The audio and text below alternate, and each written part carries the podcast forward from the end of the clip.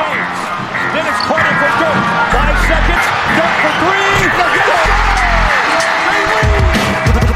A zaj, nincs egyszer a végén, ha battog a spalding Minden nap élmény, blokkok és zsákok Na gyere megmutatom, ez NBA szerelem Keleten, nyugaton, robban a zaj Nincs egyszer a végén, ha battog a spalding Minden nap élmény, blokkok és zsákok Na gyere megmutatom, ez NBA szerelem Keleten, nyugaton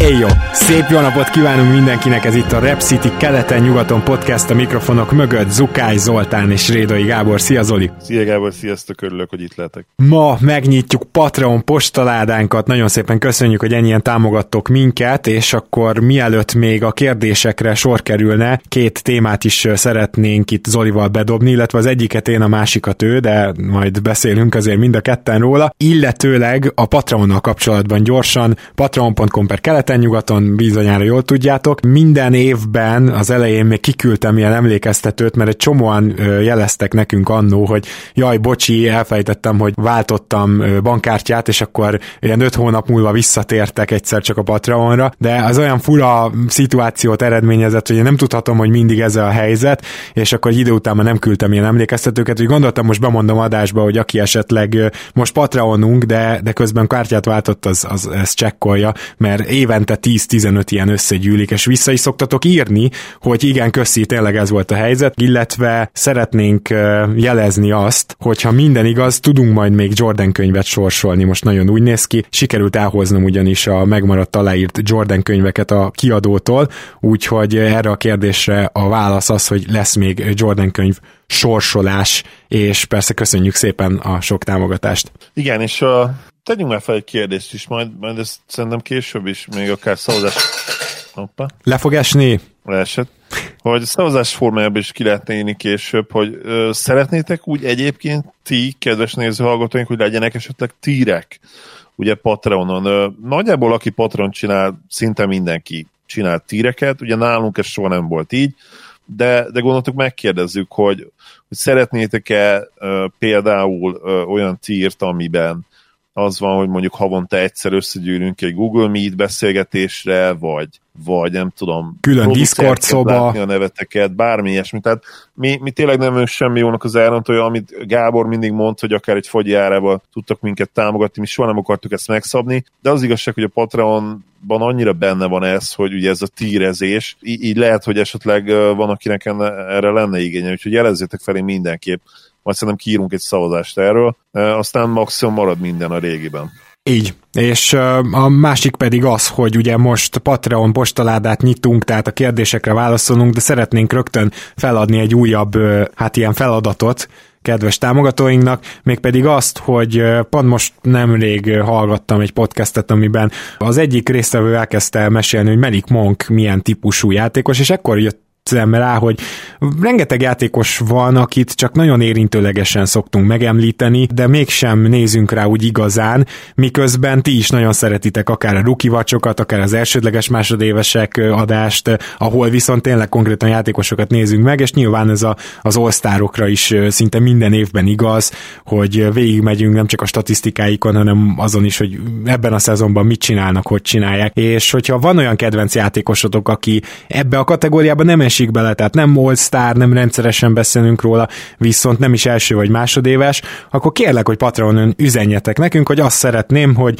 XY-ra nézzetek egy kicsit jobban rá, és hívjátok fel erre a játékosra a figyelmünket. Lehet a kedvenc, de lehet mondjuk egy szeretett játékos, vagy egy utált játékos, például, mit tudom én, vagy lehet egy Memphis Drucker azt fogja mondani, hogy nézzetek rá Dylan Brooksra, hogy mi az, amiért ő igazából akadályozza a Memphis-t, de lehet, hogy valaki meg arról fog érdeklődni, hogy Daniel Tice tulajdonképpen akkor egy legit kezdőjátékos az NBA-ben. Ilyen, ilyesmi kérdéseket várunk Patronon, és akkor csinálunk egy ilyen játékosos adást is, és akkor most a két téma közül az első, az az lenne, Zoli, ez neked is meglepetés lesz. Nem olyan régen Nate Duncanék podcastjében, ugye John Hallingerrel beszélgettek, nem is bocsánat, Zach Lowe beszélgetett John Hallingerrel, és az MVP lista volt az egyik téma, és Hallinger azt a kijelentést tette, hogy bár nincs benne a top 5-ben nála Rudy Gobert, de tudna érvelni a harmadik helye mellett is. És szeretnék feltenni egy kérdést, Zoli, mi kellene ahhoz, hogy Rudy Gobert mondjuk beférkőzzön abba a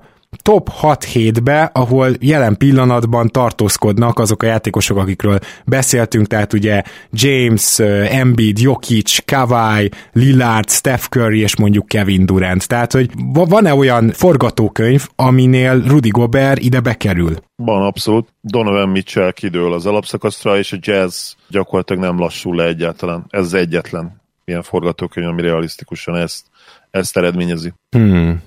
Na, de szóval nekem az a bajom, hogy, hogy egyelőre, ha megnézem a, a, az advan statokat, akkor egyértelműen Rudy Gobert a legjobb játékosa a jazznek.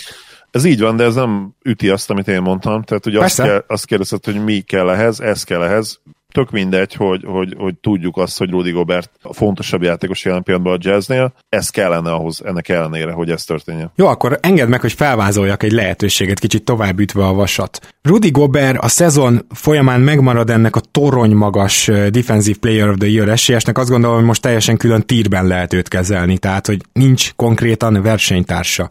Abszolút. Igen, és gondoltam, hogy ebbe egyet fogunk érteni.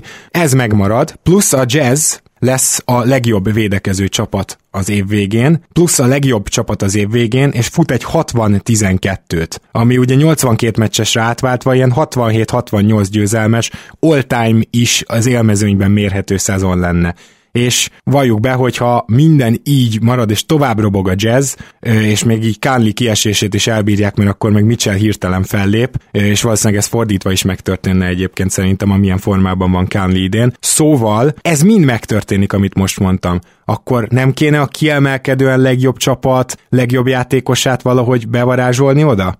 De kéne, az a probléma, hogy, hogy a szavazók egy része nem fogja azt gondolni, hogy, hogy Rudy Gobert kiemelkedően a jazz legjobb játékosa. Igen, ez akkor biztos. Sem, akkor sem, hogyha az advenstatok egyébként ezt támasztják alá. Tehát ezért mondtam azt, hogy ez kellene ahhoz, hogy, hogy Donovan Mitchell kidőjön. Ó, de akkor mondjuk, uh, fog, hogy fogalmazzam át a kérdést, nálad ezzel, amit végigmondtam, bekerülne a top 5-be Rudy Gobert? Valószínűleg nem, de én egy kicsit Rudy hater vagyok, szóval, szóval ezért nem. Az a baj, hogy a mai érában én, én egyszerűen nem, nem tudok egy, egy támadásban ennyire középszerű játékost rárakni egy MVP top top 6-7-7-es listára. Ne, nem látom, nem látok ilyen szenáriót. Ö, lehet, hogy én túlértékelem egyébként a támadójátékosokat, ebbe, ebbe, ebbe belállok, hogyha így van, de nem, nem tudom elképzelni, hogy hát ki, ki az, aki elé semmilyen körülmények között nem raknám, akkor se, hogyha 70 meccset nyerne a jazz, vagy nyilván ugye felszalozzuk a, a 82 meccses alapszakaszra. Curry elé semmiképp nem raknám. Damien Lillard elé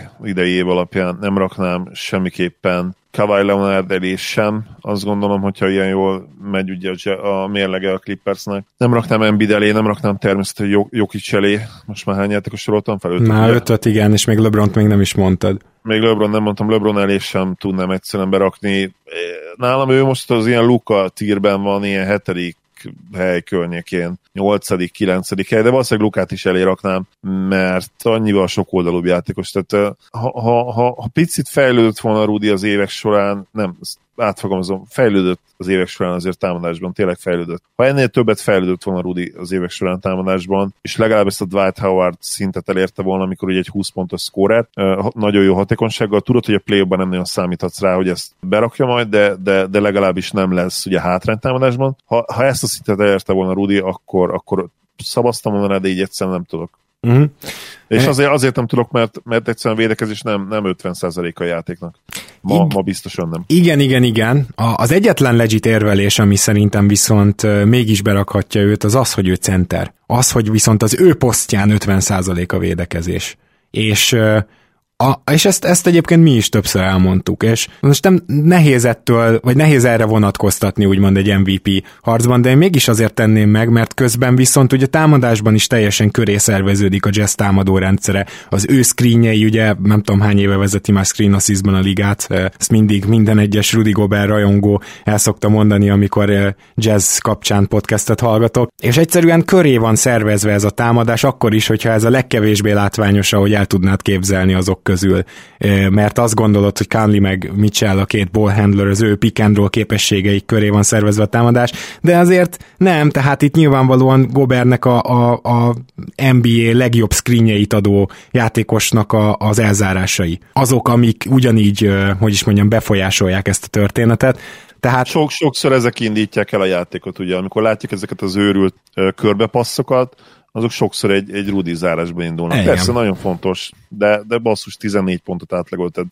ne, nehéz ezen túlépni egyszerűen. Igen, meg legalább, tudod, mondjuk lenne egy 85%-os büntetője. Nem egyből, egyből egy szintet emelkedne, nem? Vagy kettőt, igen. Igen. Uh, id- idén ráadásul tényleg a büntetőt se dobja rosszul, tehát uh, hosszú évek után 60% alatt van masszívan. Uh, ha, ha hozná a, a két-három évvel ezelőtti szintet, amikor emlékszel, hogy és nem emlékszem pontosan, hogy hány pontot átlagol, de, de szerintem ilyen 16 környékén. Ha, nekem talán, most itt nyitva talán van. 10, talán 17-et is. 16, 16 ja. pontos szezonja volt, és akkor egyébként mondjuk akkor is csak 30 6%-os bünte, bocsánat, 66%-os büntetőző volt, tehát az, az nem volt jelentősen feljebb, viszont minden más az egekbe volt nála volt egy olyan szezon, emlékszem, amikor, amikor hatékonyságban is brutális volt, és valószínűleg, mivel hogy akkor a leghatékonyabb, valószínűleg ez ugyanaz a szezon lehet. Tehát amikor tényleg olyan statok jöttek ki, hogy, hogy úgy fejezett be közelről, mint mondjuk Prime Shack, oké, okay, sokkal kevesebb kísérlettel. Ha legalább azt a szintet hozná, de, de idén ebből a szempontból kicsit azért visszább esett, visszább lépett. Nyilván a jazz meg sokkal jobb, de, de ez nem csak neki köszönhető, még ha neki köszönhető nyilvánvalóan a legnagyobb mértékben is. Én igazából ennyit, ennyire gondoltam, hogy ezt járjuk körbe ezt a témát. Nagyjából egyetértek egyébként mindazzal, amit mondtál, én, én nem annyira reflektáltam most, de igen, és te pedig Draymond Greennek a különleges kifakadásáról akartál egy pár szót említeni. Igen, ugye ez sokszor előfordult már, hogy egy játékos összehasonlította a hűség kontextusán keresztül az NBA tulajokat, csapatokat a játékosokkal, és ugye visszautalt most Draymond is a Harden, illetve Irving helyzetére. Irvingére nem biztos, de Hardenire mindenképp, hogy, hogy mennyire szétszették a sajtóban, hogy, hogy egy cancer, locker room cancer, ugye és, és, hogy, és hogy egy ilyen játékos mentálisan ugye egyszerűen nincsen ott, és, és ugye elhízott, stb. stb. És hogy ez mennyire kettős mérce, mert, mert egyúttal meg megengedik azt a csapatoknak, ugye, hogy, hogy elcseréljék a játékosokat, hogy árulják a játékosokat. Hogy közben kiültessék, ugye ebből indult az egész, hiszen igen, Dramondék ellen játszottak, igen. Most azt felejtsük is el egy pillanatra, hogy, hogy borzasztó rossz példák ezek, mert tényleg ahogy Harden viselkedett, és ahogy abszolút nem vette komolyan gyakorlatilag a szerződését azzal, ugye, hogy, hogy jelentős súlyfelesleggel jött a szezonba, és, és gyakorlatilag nem volt hajlandó játszani. Ezt felejtsük el, mert, mert ezzel most ne büntessük Démondot, általánosságban foglalkozzunk az érvelésével, ami szerintem akkor is rossz, és, és nem is akarok tényleg erről 10 perceket beszélni, azért rossz, mert egyszerűen nem ugyanaz a két dolog. Tehát van egy munkáltatói oldal, és van egy, egy munkavállalói oldal, ami ráadásul a világ egyik legjobb, legjobban kereső állása jelen pillanatban, ugye NBA játékosnak lenni. Nagyon nehéz is bejutni, tehát ez, ezzel nem azt mondom, hogy a, a játékosok erőfeszítéseit túlkompenzálják, mert nem igaz. Az összes, ugye van egy olyan statisztika, hogy a, a, az összes sportot figyelembe valami 1,5%-a lesz profi ugye a, a játékosoknak. Hogyha az összes kosárlabdázót megnéznénk, és az NBA kontextusában, garantálom neked, hogy ez a szám ez bőven 1% alatt lenne az NBA tekintetében. Tehát bejutni az NBA-be az, az gyakorlatilag olyan, mint nem tudom, mint királyi családba születni, uh-huh. szinte kis túlzással. Borzasztó nehéz. Hatalmas szerencsé is kell hozzá. Tehát le a kolappal ezek előtt a srácok előtt, de akkor is munkavállalók, amiért brutálisan meg vannak fizetve. És ráadásul a mai ligában a játékosok hatalma és a játékosok befolyása pályán és pályán kívül is, és ez bérezésben, reklám lehetőségben is ugye meg tudjuk nézni, folyamatosan nőtt, és valószínűleg olyan szinten, all-time high szinten van jelen pillanatban, pillanatban, de itt most volt egy kis szóismétlés, szia személy, hogy az csak na. Mm-hmm. Tehát soha nem volt ilyen jó helyzete még NBA játékosnak, mint most, azt hiszem ebben egyetértünk. Bérezés, megjelenési lehetőségek szempontjából, mindenféle szempontból, ebben gondolom egyetértünk. Abszolút. Igen, és, és ehhez képest pedig egyébként az elmúlt években a nézettség azért picivel csökkent. Tehát itt most már arról is beszélünk, és nem csak a Covid miatt, hanem előtte is. Ugye volt egy ilyen stagnálás. Volt egy boom, korábbi szint, amit elért a liga, és utána ment lefelé. Ennek ellenére ugye a játékosok szerződését azt, azt olyan szinten védik, ugye az NBPA is, ugye a játékosok szakszervezete, hogy, hogy hihetetlen, tehát gyakorlatilag tényleg börtönbe kell vonulnod, mint ahogy bízlinek kell majd ahhoz, hogy bármi probléma legyen a bérezéseddel, vagy, vagy tényleg meg kell ütnöd a tulajt, vagy, vagy ilyen dolgot kell elkövetned, vagy dopingvédséget ahhoz, hogy ne kap meg a fizetésed. És, és, és ezért nem lehet összehasonlítani a két dolgot, meg ráadásul ugye az NBA tulajoknak fel kell építeni egy győztes csapatot, a játékosok, pont amiért védi egyébként a játékosokat ugye a szerződés, abban benne van az is, hogy, hogy igenis, ők csak úgy tudnak ugye új, új munkavállalót találni, hogyha ők, ők valami olyat csinálnak, ami már nem oké. Okay. És, és ezt ők bevállalják, de ezért akkor viseljék is el azt, amit ilyenkor kapnak, hiszen Harden látjuk, hogy megteheti azt, hogy hiába van még két év a szerződéséből, ő csapatot vált, mert úgy viselkedik. És akkor az a kérésük, nem is tudom, mit akar Green, hogy, hogy bármikor egy játékos, ha úgy dönt, akkor válthasson csapatot. Tehát akkor, akkor mi történne? Mindenki azokban a városokban játszana, aho, ahová ugye a sztárok nagy része ugyanígy tart. Tehát mindenki Miami, Miami-ba vagy Los Angelesbe játszana. Vagy ahol született. Vagy ahol született. Tehát ez, ez egyszerűen egy, egy nem egységes elvárás, és, és annak örülök, hogy legalább nem ment oda, ahová ilyenkor szoktak időnként, hogy, hogy rabszolgatartókhoz hasonlította a tulajokat, mert arra aztán végképp ki szoktam akadni általában, és egyébként afroamerikai szervezetek, és egyébként afroamerikai véleményvezérek is ki szoktak akadni ezen, amikor egy sportoló a tulajokat, meg, meg ezeket a ligákat rabszolgatartó szervezetekhez hasonlítja. Egészen nevetséges a kontraszt, és, és tényleg ez, ez ilyenkor a, a legalja, én azt gondolom, amikor valaki ezzel jön. Nyilvánvalóan lehetne jobb is, de én azt gondolom, hogy csak akkor lenne ennek jövője, hogy, hogy a játékosok tényleg uh, szabad, még szabadabbak lehessenek, ha lecsökkented a, a, a csapatok számát. Tényleg, ténylegesen csak a leges legjobb játékosok kerülnek, akkor nyilván még, még tovább nő a színvonal, és a, úgymond a kis csapatokat kigolyózzuk a francba, de az meg nyilván annak nagyon örülni fognak a kis csapatok, meg városok, meg, meg a piacok. Hát meg szóval... egyáltalán ugye mégiscsak 30 csapat nagyobb piacot tud összesen csinálni, és ez vonatkozik ez Kínára is, tehát most Kínában is van Charlotte Hornets rajongó, ezt garantálom. Tehát ez, ez, ez a helyzet. De nincs igaz a Greennek. Ugye írták a csoportban többen, hogy teljesen igaza van Greennek. Ne, nem, egyszerűen nincs igaza. Tehát érzelmi szinten én értem, hogy miért, miért érzi valaki úgy, hogy Greennek igaza van, és miért érzi azt, hogy kettős mérce, de ez igazából nem kettős mérce, mert a játékosokra csapatokra és a tulajokra, csapatokra nem vonatkozhatnak ugyanazok a szabályok, nem hogy nem kell, hogy ugyanazok a szabályok vonatkozzanak rájuk, hanem ha ugyanazok a szabályok vonatkoznának rájuk, akkor káosz lenne pillanatokon belül.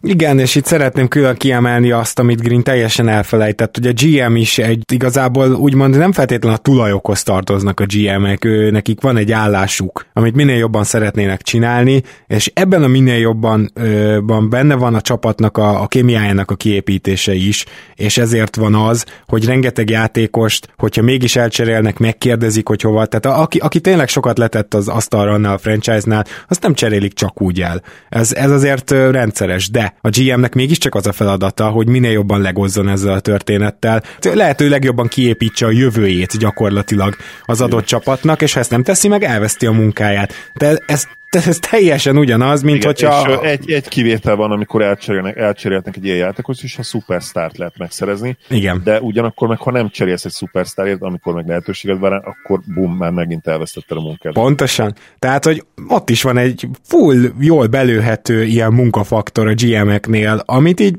Raymond Green totálisan elfelejt. Szóval ez az érvelés, ez lyukas, hamis dilemmát vet fel, mert ahogy te mondtad, nem is érvényesülhetnének ugyanazok a, a jogok, úgymond, és ráadásul ugye sokan ezt is leírták, hogy így is éppen eléggé játékos vezette liga van, mert a szupersztárok hát bizony elő tudják mozdítani a saját költözésüket, maradjunk ennyiben, és tegyük hozzá, hogy az, amit mondott Hardennel kapcsolatban, az tényleg azért rossz példa, mert Hardent nem azért feszítették keresztre, mert nem volt elég hűséges a Houstonhoz. Tehát, hogyha, hogyha ilyen lenne, hogyha mit tudom én, mondjuk Kevin Durant, na őt többek között, vagy ő, őt eléggé ezért kezdték ki, mert mi az, hogy nem volt hűséges az OKC-hez.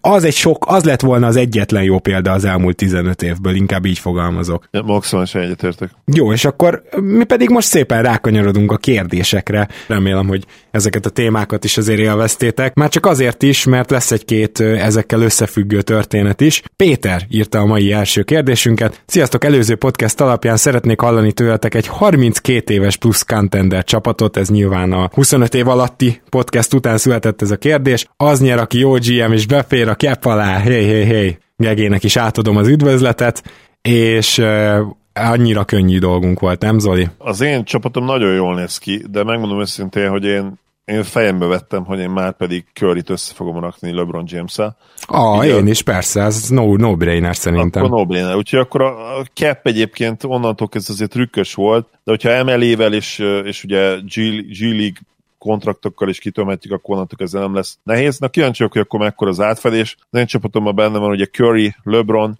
LeBron jelenlegi csapattárs, ugye Margasszol, aki az évi 2,6 milliárd szerintem ajándék ide és kötelező. De van PJ Tucker, aki ugye az egyik legjobb árérték a bíró játékos, hogyha szerződést nézzük 7,9 milliával. Joe Ingles egyszerűen nagyon oda akartam rakni LeBron mellé, és ő is ugye pofátlanul olcsó szerződése van 10,3 millával és két olyan játékos raktam még mellé, akik, akik szerintem nagyon jók lennének. Nyilván LeBron Curry és ugye Gasso passzjátéka mellé. Az egyik az Wesley Matthews, aki idén bár nem annyira jó, de még nem annyira öreg és ugye olcsón, veterán minimumon van gyakorlatilag, az új veterán minimum a két és fél millió, ugye?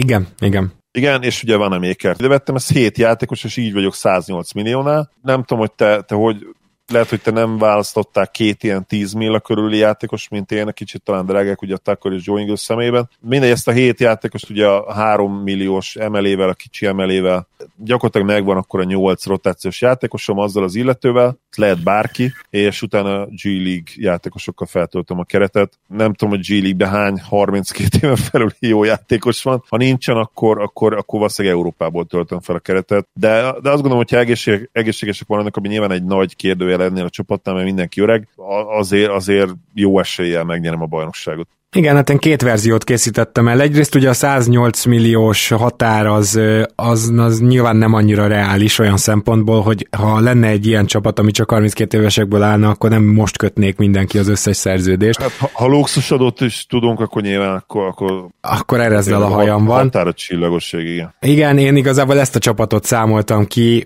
luxusadó határig, ebben benne van Curry, LeBron, de ebben már benne van Ted Young, benne van Tucker, benne van Ingles, benne van Beverly, benne van Bielica, benne van Brook Lopez, úgyhogy itt, de azért nem is akarom végsorolni, mert hogy ez a csapat ez olyan hirtelen lenne bajnok, hogy kettőt pislognánk. Ugye alapból az, hogy mondjuk LeBron mellé a második számú ballhandlernek Curry, ez így egy teljesen foghatatlan kombó, tehát ezzel már nem tudsz mit csinálni, és hogyha még ezt jó védőkkel, esetleg tripladobókkal kiegészíted, mint Tucker, akár Rudy Gate is nyugodtan ide lehet venni, tehát bőven a padról tudna segíteni, Ted Young, Ingles. Rudy Gate 14 milliárd keres most, nem? Igen, őt nem, nem is tettem bele most a felsorolásomba, csak cserélhető lenne, úgymond. Ted, Ted Youngon gondolkoztam én is, de ugye ő is 14 milliárd keres, de nyilván, hogyha, hogyha be lehet menni, igen, luxusodó hmm. felé, akkor, akkor no.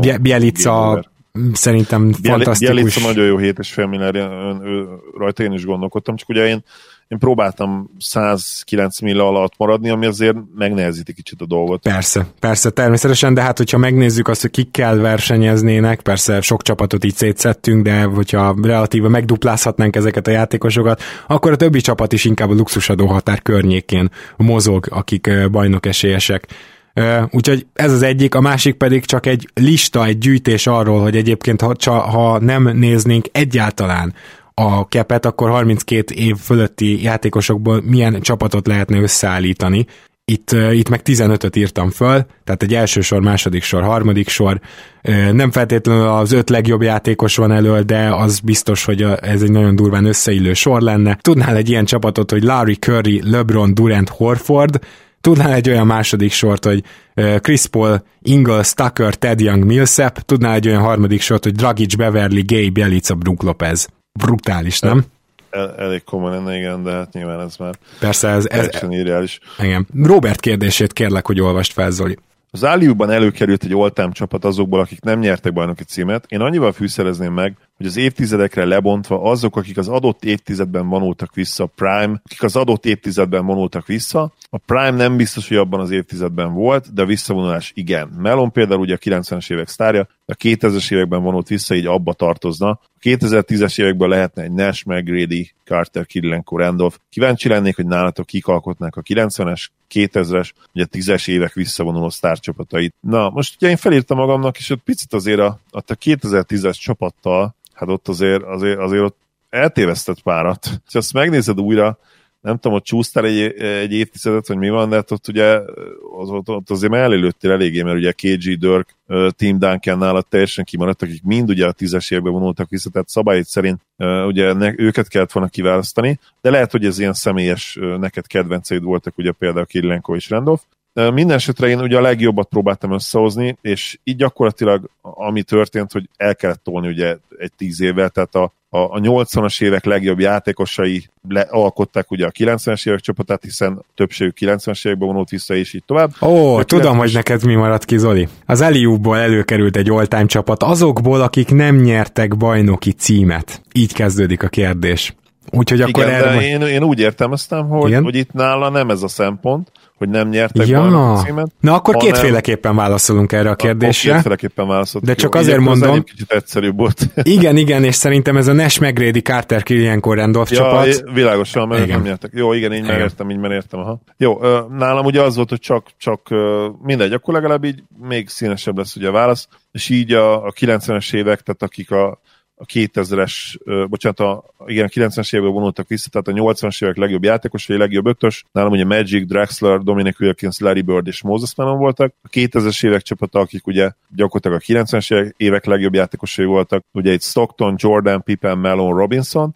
Itt, itt ugye hát Olajzsuan vagy Robinson mellett kellett dönteni, ez kicsit nehéz volt nekem, végül Robinson-t választottam, aki szerintem még Olajzsuannál is jobb védő volt, és bár általában a legtöbben Robinson elé helyezik az oltán listákon egy 4-5-6 helye, én, én valahogy mindig, mindig, mindig mellette tettem le a voksomat az admirális mellett, független attól, hogy beláttam, hogy sokkal jobb play performer volt ugye Olaf Zsuan. Valahogy én nagyon-nagyon szerettem Robinson védekezését, és úgy, úgy az egész csávot ugye magába. A 2010-es évek csapata pedig így ugye Nash, Kobe, KG, Dirk, TD, Tim Duncan. Itt ugye KG-t beraktam kis csatárba, Dirkot erőcsatárba és Duncan centerbe. KG simán el tudott volna játszani a kis csatárt is szerintem. Uh-huh hihetetlen véde, védekezés és lábmunkája volt. De igen, akkor én egyetlen félértettem ezt a kérdést, viszont akkor kíváncsi leszek, hogy, hogy te hogyan raktad össze, mert nyilván akkor azért sokkal nehezebb volt. Ó, el nem tudod képzelni, hogy a 90-es évek milyen rohadt nehéz volt, mert hogy az a helyzet, hogy aki a 90-es években vonult vissza, és superstar sztár, az kivétel nélkül mind bajnok lett kb. a Lakersbe és a Bostonba, vagy tovább játszott a 2000-es évekbe. Ennek a csimborasszója az volt, amikor egyből rávágtam, hogy ebbe a csapatban biztos biztos benne lesz Charles Barkley. Kérlek szépen, ugye nem azt mondták, hogy a 200. évtized, hanem hogy a 90-es évek, tehát a 2000 az már nincsen benne. És ez azért fontos, mert Charles Barkley 99-ben megsérült, de csak azért, hogy ne egy sérült meccsen vonuljon vissza, egyetlen egy meccsre visszatért 2000-ben, is így vonult vissza. Úgyhogy köszi. Úgyhogy így a 90-es évek csapata a nem bajnokokból akkor visszavonuló játékosok, így néz ki, Mike Price az irányító, Sidney Moncrief a kettes, Drazen Petrovic a hármas, Wilkins a négyes, és Larry Nance az ötös. Nem tudom, hogy bármilyen hozzászólás van-e így kutatás nélkül részedről. Monk, Moncrief valószínűleg research nélkül is meg lett volna nekem, ugye ő, ő minden idők egyik legjobb periméter védője, sokak szerint Jordannél is jobb védő volt. Ugye picit korábban kezdte, pár évvel, de, de tényleg hihetetlen védő volt, és azt hiszem kétszer is megnyerte az évvédője díjat, lehet, hogy háromszor Két, kettőre emlékszem, nem, nem, is igen. volt, nem is volt rossz skóra, tehát volt, volt 20 pont feletti szezonja, és szerintem négyszer, ötszörös all is, ha jól emlékszem. Úgyhogy, úgyhogy ő, ő meg lett volna nekem is, és tudtam is róla, ugye, hogy nem nyert bajnoki címet. Uh, nyilván szegény Drazenról is tudtam, és igen, ő is azért az egy nagyon-nagyon jó pick. A, a többiekkel azért megszemettem volna valószínűleg. Dominic Wilkins-t vágtad, hogy a 90-es években vonult vissza? Az is egy Én ilyen extra. Tudtam, ugye hát, ben, sőt, hát ugye benne volt az én ötösömbe is, ugye, úgyhogy, úgyhogy természetesen tudtam, csak megmondom ezt, én azt nem tudtam, hogy, hogy nem nyert bajnoki címet, valamiért úgy emlékeztem rá, hogy egyet nyert valahogy, de, de akkor ezek szerint nem. Na és akkor a 2010-es évekkel nem nagyon vitatkoznék ott a Nash McGrady csapattal, vagyis ezt nem is nagyon írtam ezért össze. A 2000-es évek, az viszont úgy néz ki, hogy Stockton, Miller, mármint Reggie Miller, Clifford Robinson, Carmelon, és a center poszton igazából Sabonisra gondoltam, mert ő ugye nem lett bajnok az NBA-ben, és nyilván itt ez volt a, a, a feltétel, úgyhogy ott pedig uh, Sabonis Hát én szerintem ez egy korrekt csapat, de nem vagyok benne biztos, hogy ez bajnokságot nyert volna, bár azért Reggie Millerre kiegészítve a Stockton Melon páros, lehet, hogy azért inkább mégis. Ez, ez, ez Igen. biztos, hogy simán bajnokságot nyert volna. Ne egy torony magas esélyes lett volna szerintem a Chicago bulls szembe is. Igen? Na, mert nekem csak ez volt ugye bennem, hogy a bulls ha így mérik össze, de igazad van egyébként, meg, meg Sabonis passzjátéka emellé. Nyilván, nyilván a mai érában még inkább, tehát a mai érában torony magas esélyes lenne, hiszen ugye sokkal nagyobb szerepe van a triplá, triplának, ebben pedig sokkal jobb lenne a jazz ezzel a line de szerintem akkor is már esélyesek lettek volna, mert shooting at poszton Russell, aki oké, okay, jobb védő volt, de, de igazából voltak olyan statok, ha, ha nem emlékszem, rosszul, ami, amik azt mondták, hogy, hogy igazából jobban dobott róla Jordan, mint amikor nem ő fogta. Meg ráadásul azt hiszem, hogy Russellnek voltak ilyen két rádobott triplás, meg másfél rádobott, rádobott triplás idényei, tehát hogy értem én. Persze, hogy... hát ugye akkoriban nem is dobtak még annyian, és ő, ő, ő, bár nem volt egyébként rossz tip, triplázó emlékem nem csinálok, de hát nyilván nem, nem egy Reggie Miller, aki gyakorlatilag úttörő volt, vagy ott volt az úttörők között, ugye már kísérlet számban is a saját érájában, úgyhogy, és, és borzasztó jó playoff performer volt. Tehát ő szerintem átlenítette volna ugye a, azt a jazz az akadály felett, a, aki egyébként nem volt annyira messze a 96-os döntőbe. Igen. Uh, jó, ezt uh, úgy, úgy érzem, hogy egyet kell, hogy csak... döntőben inkább volt, csak 97-es volt a szorosabb, úgy emlékszem. 97 és 98 a két jazz döntő ráadásul, úgyhogy már csak ezért is. Ak- akkor viszont a 98 a második volt, igen, a, a második volt a szorosabb, ott, uh, ott volt 4-2, de igazából 3-3-ra kellett volna alakulnia az állásnak a hatodik meccsen, hogyha Isley tripláját például nem veszik el, ami máig az egyik olyan értetetlen döntés, ami nagyon-nagyon fáj a, a jazz szurkolóknak, és ráadásul azon a meccsen azt hiszem Harp Harpnak volt egy, egy olyan kettes, ami meg bőven időn túl volt. Tehát volt egy olyan Isley hármas, ami bőven időn belül, és, és volt egy, lehet, hogy nem időn túli, de, de teljesen egyértelműen szabálytalan kettes, de ugye, ugye Harpertől, ami 5 pontos swing egy olyan meccsen, ami, ahol az utolsó támadás döntött. Tehát gyakorlatilag ott garantálta jött volna a, a hetedik meccs, hogyha a bíró nem követi ezt a két or, orbitális hibát. Az a bíró egyébként az idős bíró, nem ugrik be a neve, aki futkározott a pályákon, ugye All-Star meccseken, emlékszel? Ó, igen, de most meg nem mondom a nevét, de tudom, nem, kiről beszélsz. Nem, nekem sem neve, de, de ő követte a szegény ezt a két nagyon sűrűs hibát, ami, amiért mai napig a legtöbben emlékeznek a, az ő bírói pályafutására. Hát ez alapból szívás a bíróknál, mert szerintem nagyon keves bíróra emlékeznek úgy, hogy igen, igen, ő, ő, ő volt az, aki milyen jól fújt. Amikor jól ítélt. Igen, igen, igen, igen. Ez, ez így nincs meg. Na menjünk tovább, szintén Robert kérdezi, eszembe jutott egy harmadik mailbag ötlet is, Robi, az elsőt ezek szerint nem találom, úgyhogy azt majd létszi, létszi küld el újra. A draft pickeknél vannak kategóriák, jó helyen húztak, felül teljesít, ilyen mondjuk James, Jannis és Doncsics, hát Jannis szerintem ide nem jó példa, de ez most mindegy, értjük, mit akarsz mondani. Jó helyen húzták, hozzá, amit kb. várhatunk tőle, mint mondjuk Fox meg Morant, hát ja, vagy, vagy Fox még felül is teljesít, Morant a második helyen oké. Okay. Jó helyen húzták, és Bust, például Kwame Brown, Michael Beasley is ilyen volt, persze ők a Bustok. Masszív Reach és Bust, hát ilyen nyilván sok van. Anthony Bennett ugye az egyik legjobb példa, amit itt említ a kérdezőnk is. És akkor, ami érdekelne, hogy volt-e olyan, hogy egy játékosért masszívan reachelt egy csapat, az első kör végére várták mondjuk, és lotteryben kelt el, de mégis hozta magát és sztár lett belőle. A Bust megfogalmazása szerintem poszt alapján mérhető, valami ilyesmi. Kaptunk egy táblázatot, ahol láthatjuk azt, hogy körülbelül milyen valószínűsége van egy-egy mondjuk első, vagy második, vagy harmadik piknek, hogy akár all legyen, vagy kezdő, vagy mondjuk egy roleplayer. És hogy egy picit ezt a bastot próbáljuk meg definiálni. Ha megengedett Zoli, akkor az első felével kezdeném, azzal, hogy volt-e, emlékszünk olyan játékosra, akiért reachelt a csapat, tehát sokkal előbb kihúzta, mint ahogy várták, és be is jött neki. Mert ez szerintem elképesztően ritka. De várjál, ha közösszóltok, hogy Igen? ugye ő úgy fogalmazott, hogy akiből sztár lett. Szerintem nincs ilyen az NBA történetében. Mm, én, én, nem, én egyet, nem, egyet én nem mondanék. egyetlen olyan reach se, hatalmas reach akiből szupersztár lett. Igen, mondjuk a hatalmas reach túlzás, de szerintem Pascal Siakamon el kell gondolkoznunk ebbe a kategóriába, mert őt úgy húzta ki a Raptors a 27. helyen, hogy kb. 45. helyre várták. Azért szerintem ezt már reachnek mondhatjuk, még akkor is, hogyha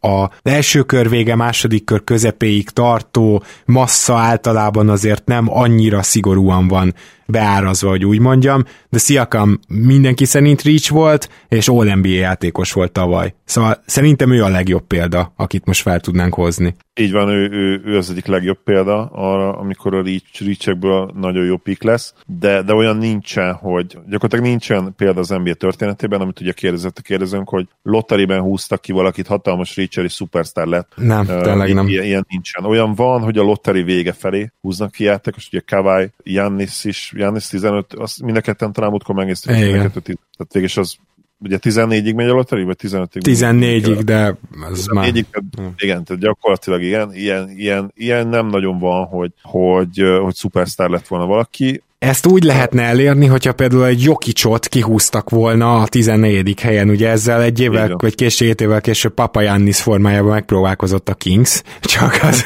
csak abból nem lett Jokic. Nem sikerült, igen. És egyébként tök logikus, hogy miért nem történik ez meg, ugye miért nem történik meg, mert aki ből szupersztár lesz, úgyhogy nem várjuk, azt, azt nem húzzák ki előbb, hanem Igen. csak, csak ott, ahol első kör végén, első kör közepén esetleg. Olyan van egy csomó, hogy valakiben szupersztár lett, és az első kör közepén húzták csak ki, de az, az nem akkora.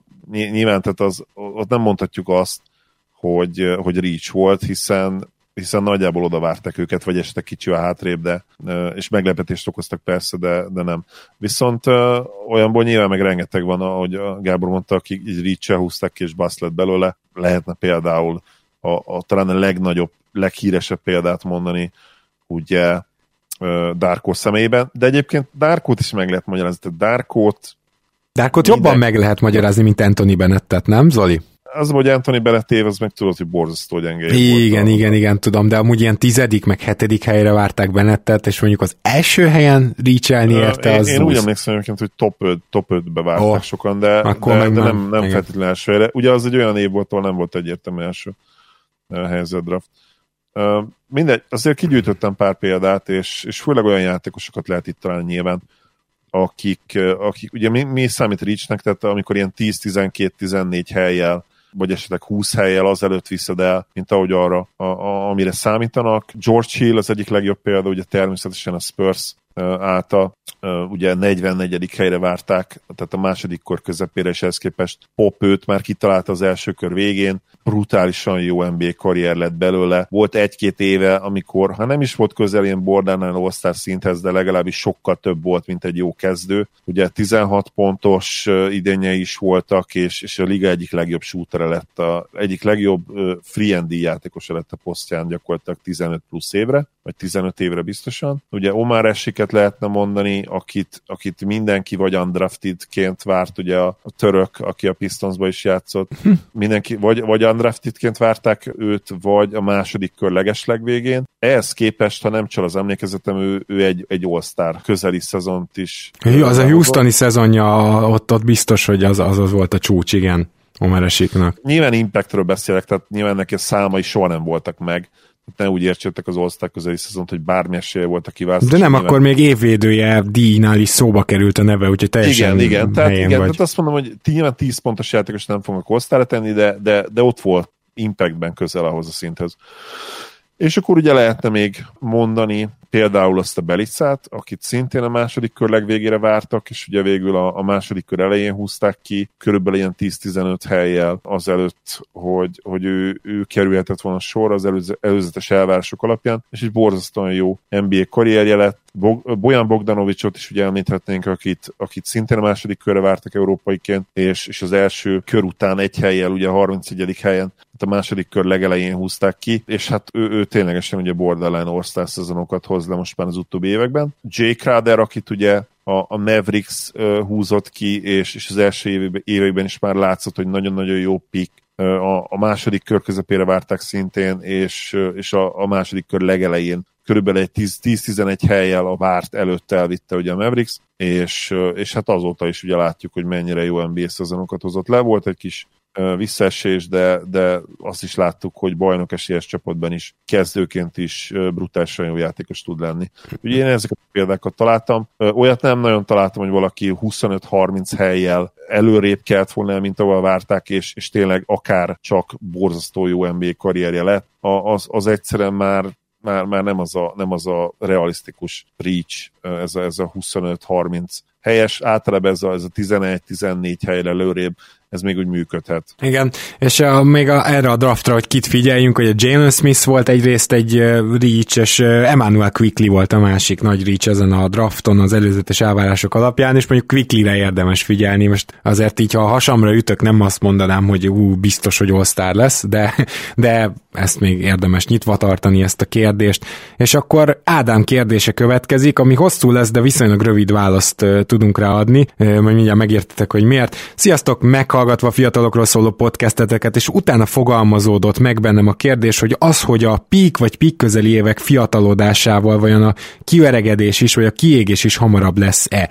Nyilván a jövőbe is se láttok, de megnéztem eddig mik a trendek. Kaptunk linkeket is, körbenéztem pár hírhet hosszú karrierrel bíró játékos statjaiban, de nem találtam semmilyen tendenciát vagy szignifikáns statisztikai változást az elmúlt évek előre haladtával. Zárójel, jó, Kobi például jóval több triplát dobott rá, de azt 25% hatékonysággal. A tanulmányok szerint a hatékonyságuk lesz egyre jobb a játékosoknak a kor előre haladtával, nyilván a játékidejük és a kor statjaik száma folyamatosan csökken, a peak ha 27-31 éves kor után.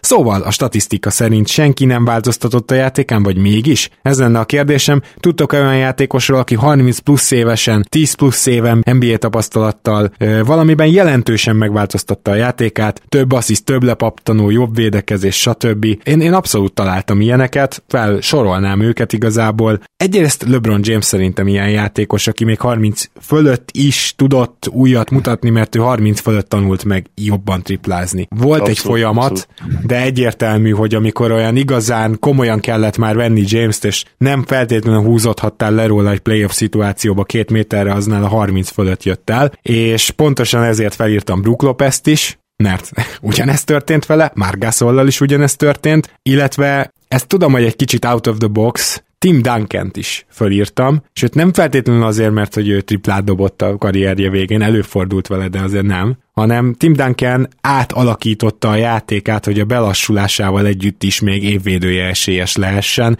és ezt szerintem szinte senki nem tudta megcsinálni rajta kívül, hogy 38 évesen még az egyik legjobb védője volt a ligának. Abszolút, ezek nagyon jó példák. Nekem Chris Bosch eszembe jutott, aki nyilvánvalóan a rendszer miatt is, és pont az általad emlegetett akit előttél egyébként, mert én is mondtam volna, hogy a LeBron. LeBron miatt is változtatta meg ugye a játék stílusát, és gyakorlatilag egy ilyen nagyon sokoldalú védővé vált. Hogy engedd már meg Zoli, hogy ebbe egy picit belekössek, csak azért, mert én is felírtam Chris Bosh, aztán kihúztam. Következő az ok. Tudod, hogy ő hány éves volt 2013-ban, amikorra jött ez a teljes átalakulás nála? Persze, nem volt idős. 29. Én... Tehát, hogy ő még nem volt meg 30, és ezért én őt kivettem. Ja, ugye, aha, értem. Aha. Én egyébként még fiatalabbnak tippeltem volna. Steve Nash-t is felírtam, ugye ő, ő 30 után dobbantott, de ugye vele meg az a baj, hogy, hogy igazából már kétszeres all volt a Mavericksnél, és ugye erről múltkor beszéltünk a Lalával és a, a csoportban, tehát hogy mennyire jó példa arra, hogy ő igazán kivirágzott. Hát ő nem annyira kivirágzott, hanem folytatta azt a természetes fejlődést, ami, amit egyébként Cuban is látott benne, csak egyszerűen neki azt tanácsolták, hogy a háta miatt ne, ne hosszabbítson bele hosszú távra, mert, mert nagyon nagy kérdője volt. És utána kezdett el, és ez Cubes el is mondja az ott, hogy nem a tudása meg a tehetsége volt itt a baj, hanem teljesen megváltoztatta az edzés módszerét a csávó. Hirtelen elkezdett jogázni, meg nem tudom, vegán étrendet felvenni.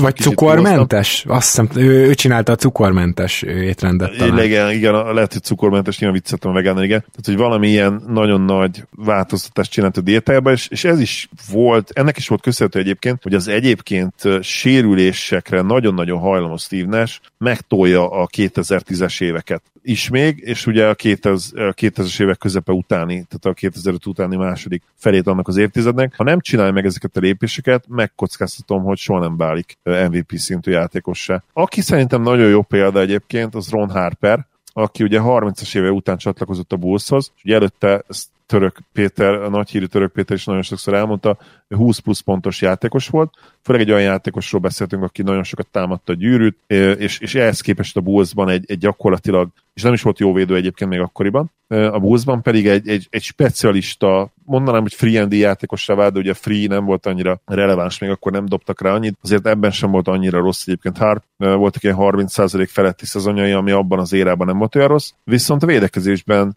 brutálisan jó lett, és, és teljesen leesett nyilván a pontátlaga, ugye MJ és, és Scotty mellett 10 pont alá, viszont, viszont ilyen második számú iránytóvá is vált, tehát, tehát nagyon jól kezelt a labdát, és, és egy olyan szerepben tudott kiteljesedni, ami, amit előtte soha nem játszott gyakorlatilag.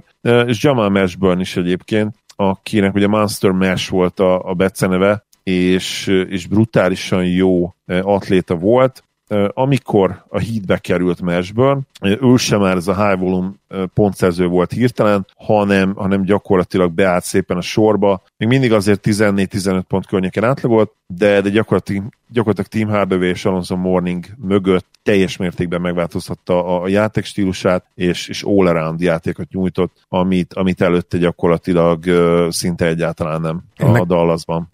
Igen, és nekem közben eszembe jutott, hogy ez a cukormentes diéta az a Tim Duncan féle diéta volt, úgyhogy lehet, hogy Nes, nem tudom, vegán vagy valami más csinált, de én is hoztam még egy-két játékost, mert például nagyon érdekes a 30 fölötti posztváltásoknak a, a sora, azért az egy elég komoly változtatás, és ezekről a játékosokról már beszélgettünk, ugye Dudleyról, Clifford Robinsonról, meg főleg Boris Diáról, akik kettes-hármas posztból mentek el centerbe, és szerintem Dionál volt talán az egyik legnagyobb, vagy leglátványosabb átalakulás. Persze ő mindig is tudott nagyon jól passzolni, csak aztán gyakorlatilag felhízott centerbe, nem tudok erre jobb szót, és valóban ki is használta azt a tömeget, amit ott az egyébként hiperatletikus játékos, még ezt a tömeget is tudta ugye mozgatni, és, és ő egyáltalán nem volt mondjuk rossz pattanózó, vagy, vagy például, ha megkapta posztabba, ő be tudta fejezni csak emellett ő triplát is dobott és passzolt, és ez egy olyan modern, magas volt akkor a Spursben, ami a ligában gyakorlatilag alig volt jelen. A Draymond Green előtti Draymond Green egy picit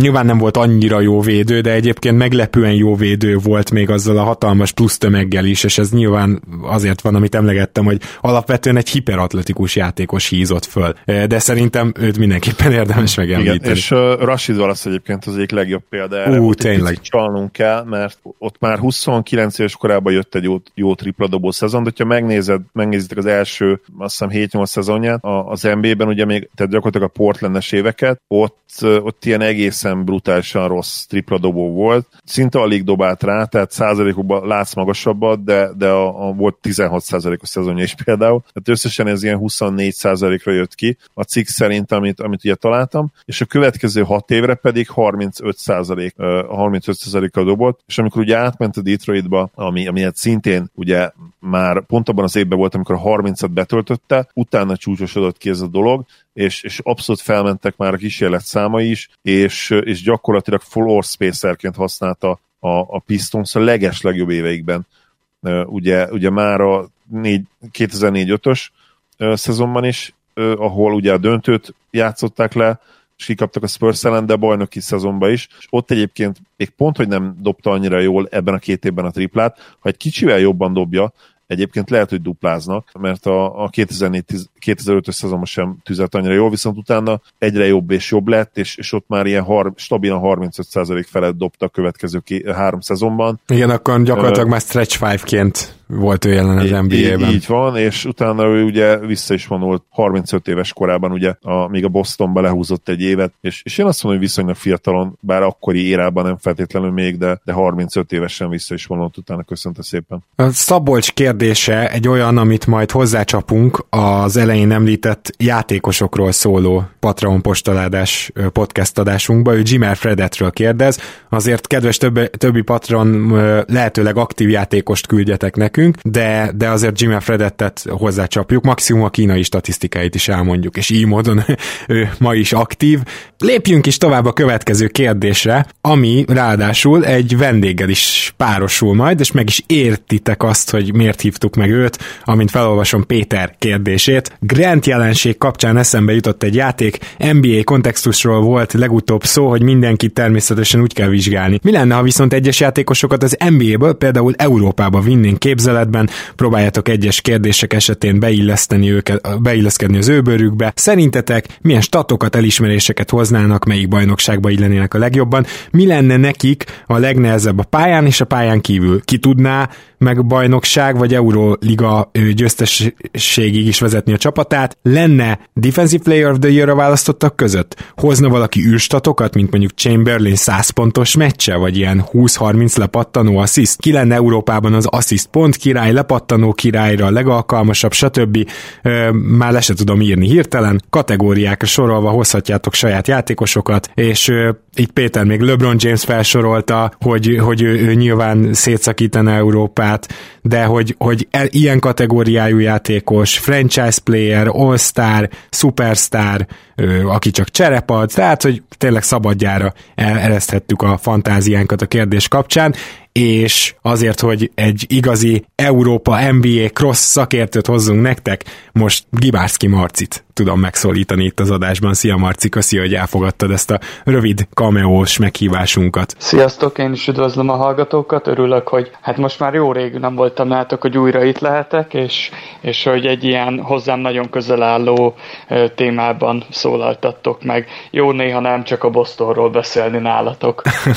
Szia Marci, én is üdvözlök. Na de azért mielőtt még ebbe a, erre a kérdésre, egyetlen kérdés sorozatra ö, válaszolnál, vagy nekiveselkednénk, valamint az Extra Pass podcastről mondjál már, mert nagyon nem jelentkeztek, miközben ö, ugye egészen sokáig tartott, de végül írtam egy intrót az Extra Pass podcastbe, és alig várom már, hogy ezt a nagy közönségnek is megmutathassuk.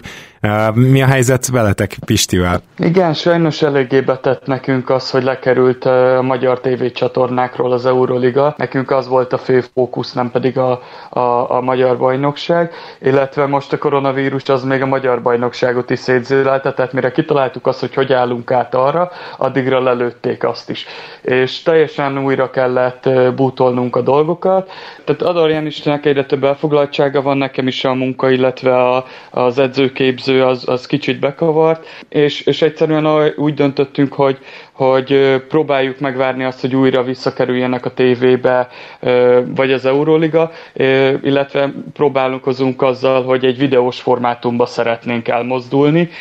Efelé megtettük a, a lépéseket, kamera olyan programot vettem a gépemre, amivel majd tudjuk ezt vágni, tehát, tehát rajta vagyunk igen erősen, hogy szeretnénk újra felvenni a, a történések folyamát, csak nehéz úgy, hogyha nem adja a tévét, tehát mhm. azért azt valljuk be. Igen, és az Euroliga meccseknél na azért nem az a kategória van, mint az NBA-nél, hogy gyakorlatilag, ha véletlenül beírod a Google-be, vagy beírod bármelyik keresőmotorba, hogy NBA matches live, akkor valószínűleg hat linket kidob. Tehát, hogy nagyon könnyen találsz mondjuk úgy közvetítést. Nem, sajnos le vannak tiltva, igen, igen jól figyelik, szerintem sokkal jobban, mint az NBA-t, illetve lehet, hogy ez amiatt is van, hogy NBA-t mondjuk egy meccset meg akarnak nézni 10 millióan, ezt meg mondjuk meg akarják nézni fél millióan, uh-huh. és, és emiatt arányaiba kevesebb ilyen törekvés is van, hogy ez nézhető legyen. Igazából ennyi, tehát hogy nehéz hozzájutni, összefoglalókat lehet inkább, inkább találni. Na akkor szerintem kanyarodjunk rá a kérdésünkre, persze csak akkor, hogyha megengedít segítek nekem, nekünk, hogy a, ezt a bizonyos zenét, ezt akkor most itt majd az adás végén bemutassuk a hallgatóknak, ha már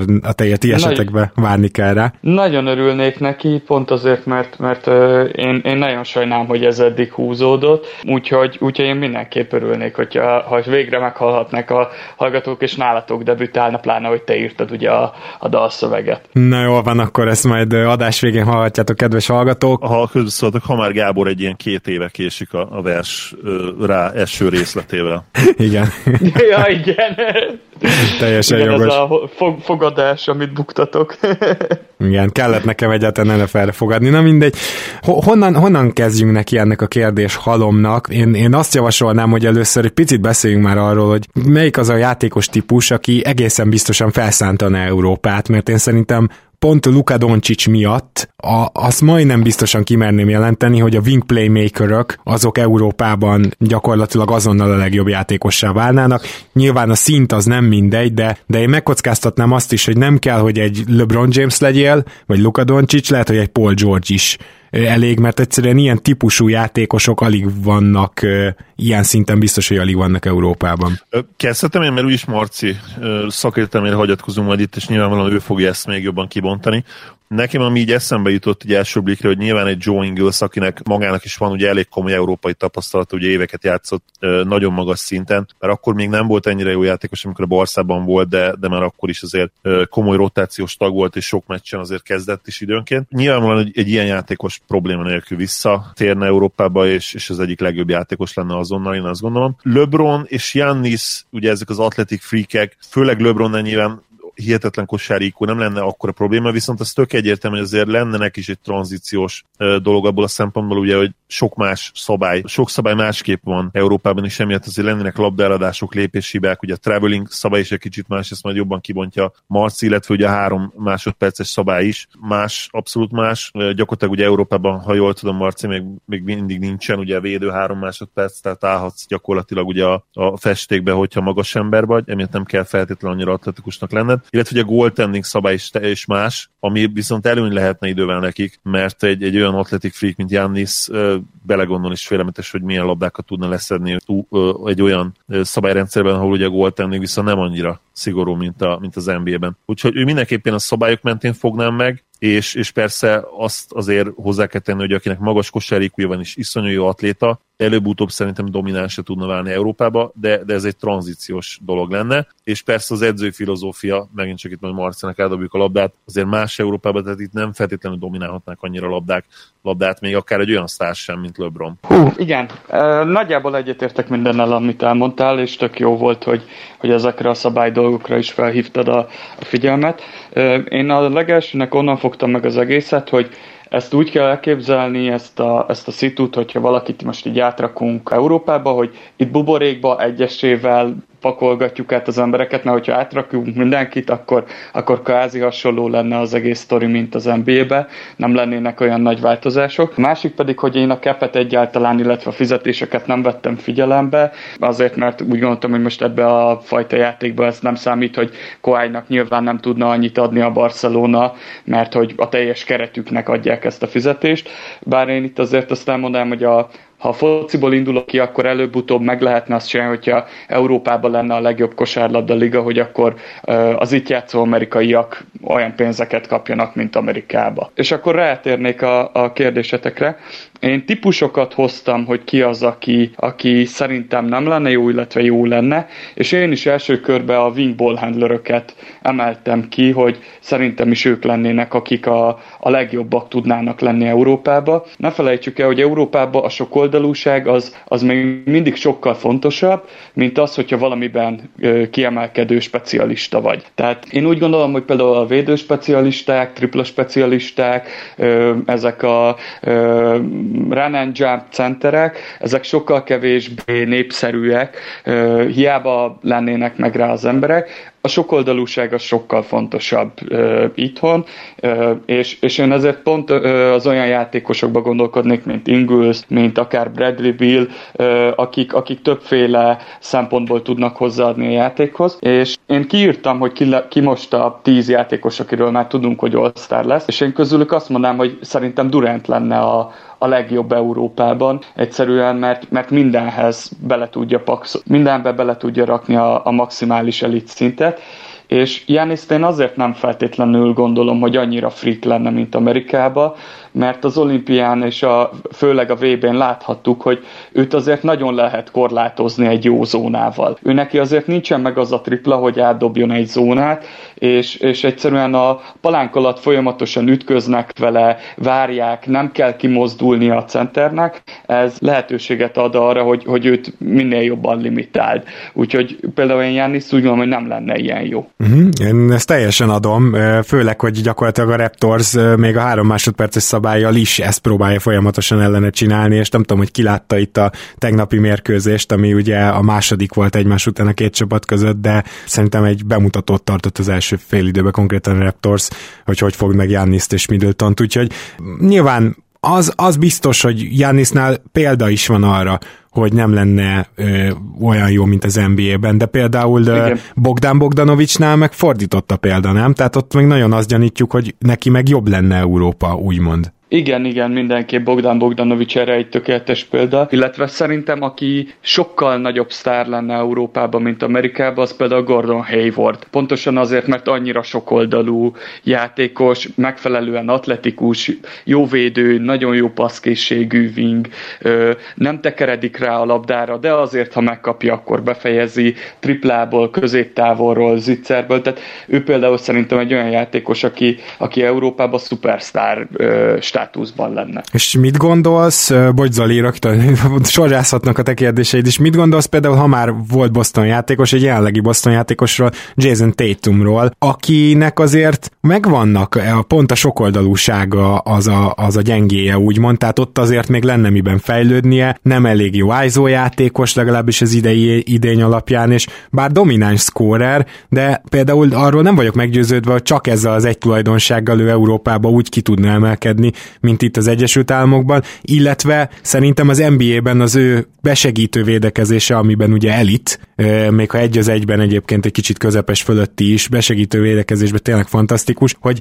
én nem vagyok róla meggyőződve, hogy az Európába például annyira kijönne, mert ugye az NBA gyorsabb. Igen, ebbe teljes mértékben egyetértek veled, illetve van még egy olyan játékos, akit, akit így negatív szempontból emelnék ki, pedig amúgy azt mondanánk rá, hogy ő egy prototípus Eurocenter, ez Miles Turner, aki triplázik, védekezik, elvileg pontosan az a center, aki, aki azt mondjuk, hogy Európában szupersztár lehetne, és már több VB-n szerepelt le, ami, ami azt mutatja, hogy valahogy neki ez mégse annyira fekszik, tehát hogy őt például ebből a szempontból úgy gondolom, hogy, hogy nem lenne annyira jó játékos, mint kint, illetve Jokic nagyon jó lenne például Európába, de én azt írtam össze magamnak, hogy többségében a centerek nem tudnak olyan dominánsak lenni Európában, mint, mint Amerikában. Egyszerűen azért, mert a palánk alatti folyamatos ütközés annyi energiát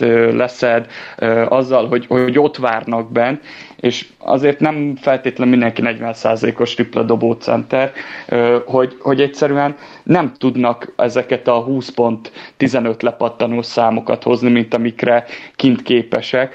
Úgyhogy nagyon jó lenne Jokic, de szerintem ő sem lenne például ennyire szupersztár itt, hm. hanem csak a, a maga szintjén lenne sztár. Tehát, hogy nem tudom, nem tudom hogy ezt így, így érthető, hogy mit akarok, hogy húzó ember lenne a csapatába, de, de nem beszélnénk róla olyan szuperlatívuszokban, mint, mint ahogy Amerikában beszélünk róla.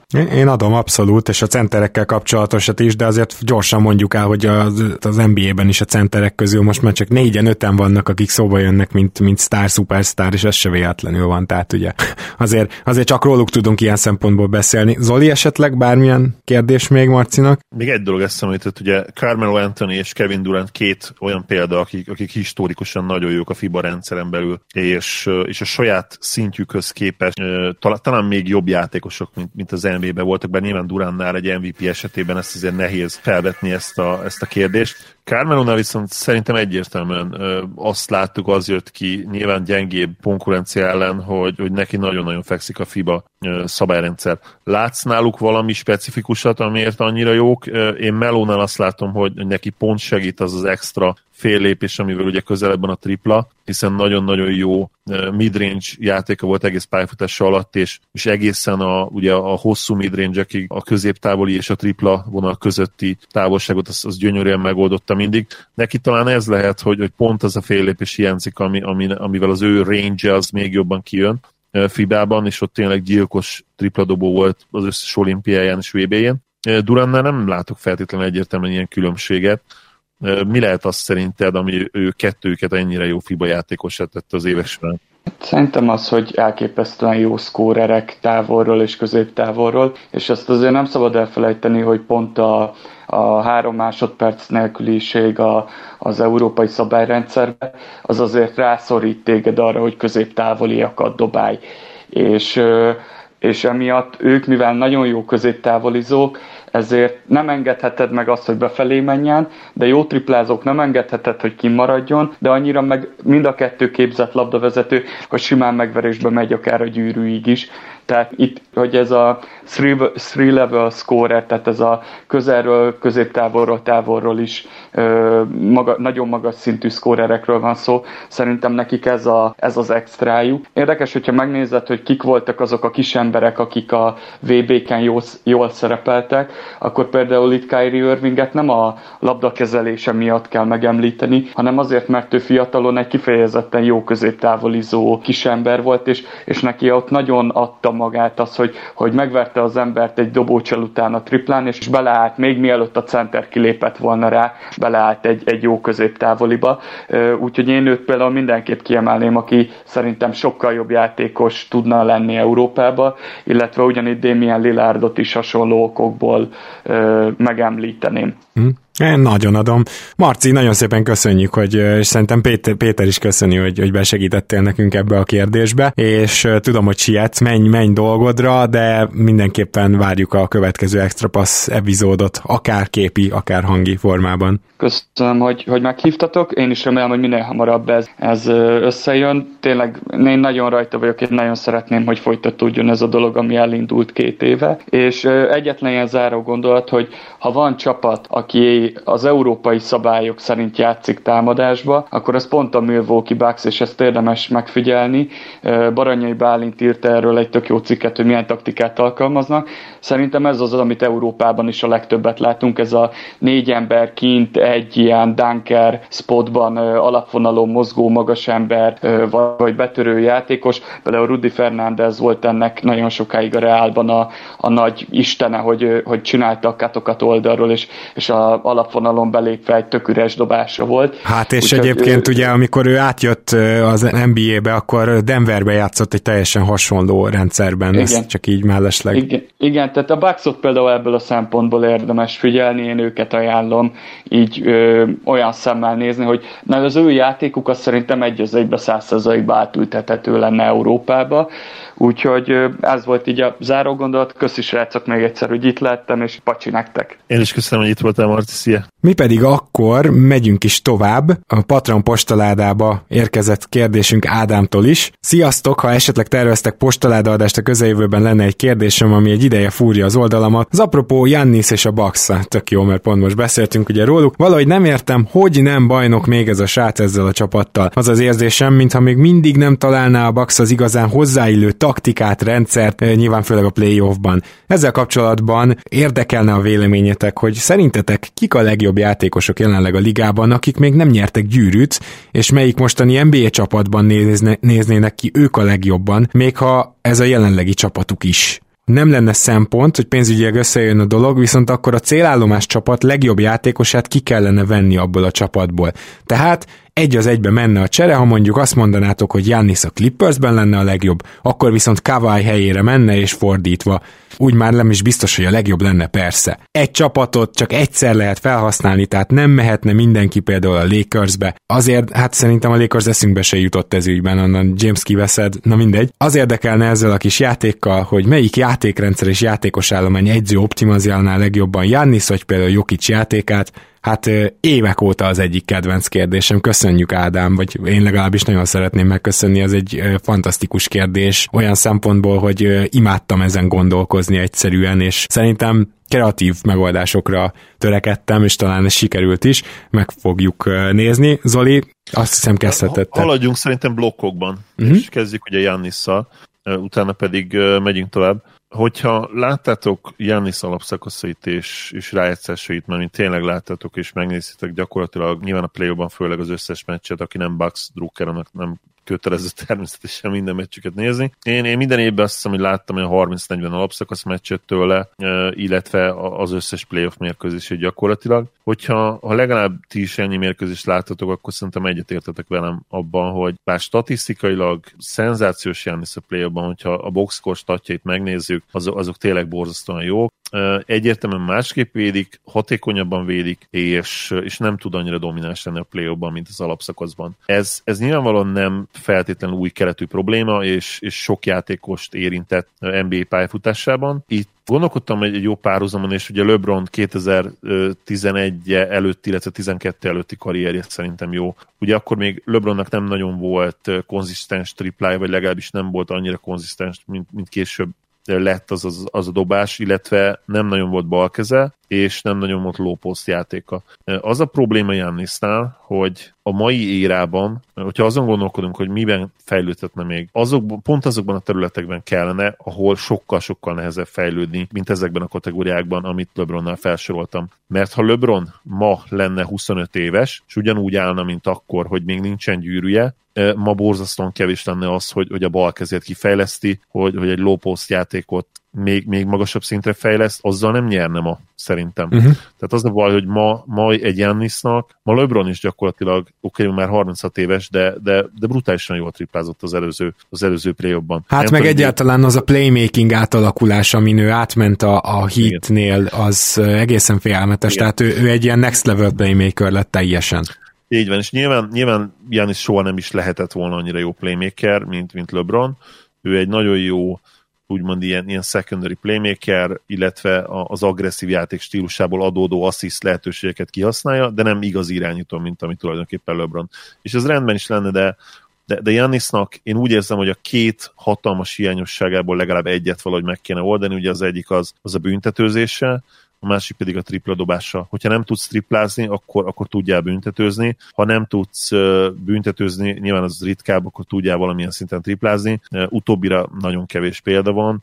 Az utóbbi kategóriát gondoljuk úgy, hogy akkor mind a kettőbe kicsit fejlődni, és akkor az úgy összetenne valamit, vagy, vagy, vagy a büntetőzést tényleg felfejleszt, felfejleszteni, anélkül, hogy a tripla nagyon sokat fejlődne, ez nyilvánvalóan realisztikusabb, és volt is egyébként neki majdnem 70, sőt, tehát 70% feletti szezonja is ugye a büntetőzésből, meg, meg volt egy másik 70%-os, tehát ez az 50 teteje, amit most hoz, az egyszerűen kevés, és, és válaszolva a kérdésre visszakanyarodom, miatt Gábornak visszadobom a labdát, hogy miért nem nyert még, ez egyik legnagyobb ok, a másik pedig az, hogy azért a kiegészítő személyzet, én azt mondom, hogy, hogy egészen a tavaly előtti évig nem volt azért túl, túl erős, én, én azt gondolom, tehát ott, ott egyébként nagyon jó esélyük volt, ahol majdnem 3-0-ra vezettek a Raptors abban az évben. Igen az, az lehet, hogy egy olyan esély lesz, amit, amit nem tudom, nagyon sokáig fognak emlegetni.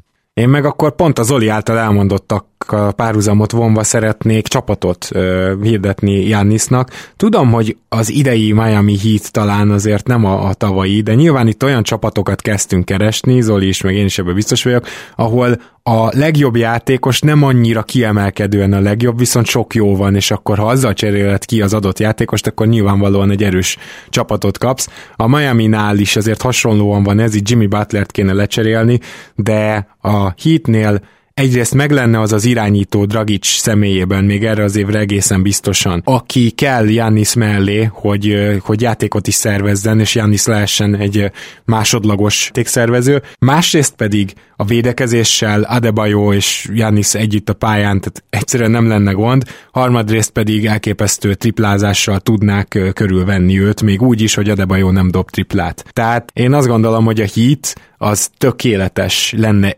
így, mert ugye amikor beszéltünk arról, hogy volt ez a Raptors, Miami, Dallas hármas versenyfutás, akkor nem ezek voltak a szabályok, hanem hogy Doncsics mellé, meg Siakam mellé, meg Butler mellé, és viszont ha ki kell valakit cserélni, akkor én, én egyértelműen a Miami-t mondanám Jannisnak. Nekem is a Miami jutott eszembe, mint, mint a legtermészetesebb fit, úgymond. Ott tényleg borzasztóan jó kombináció lenne mellett a védekezésnek és a támadásnak. A, a másik csapat pedig, amelyik, amelyik eszembe jutott, az, az talán picit meglepő lesz, de a Pacers. Szerintem ott is pont, pontosan az, amit Giannis tud hozni, az, az brutálisan erős lenne. Nyilván ott a kiegészítő személyzet az, az hasonló szintű lenne, mint most talán a Bucksnál. Talán még egy picivel gyengébb, de... De, de talán egy kicsit mélyebb. Talán kicsit mélyebb, igen és, és hát nyilván én is azért keleten hagynám mindenképpen őt.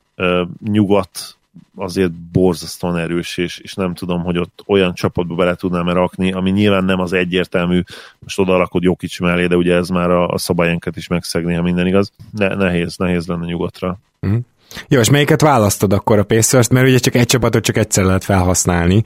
Igen, uh, Pacers, Pacers. Akkor, tehát akkor hitette máshoz lövöd el.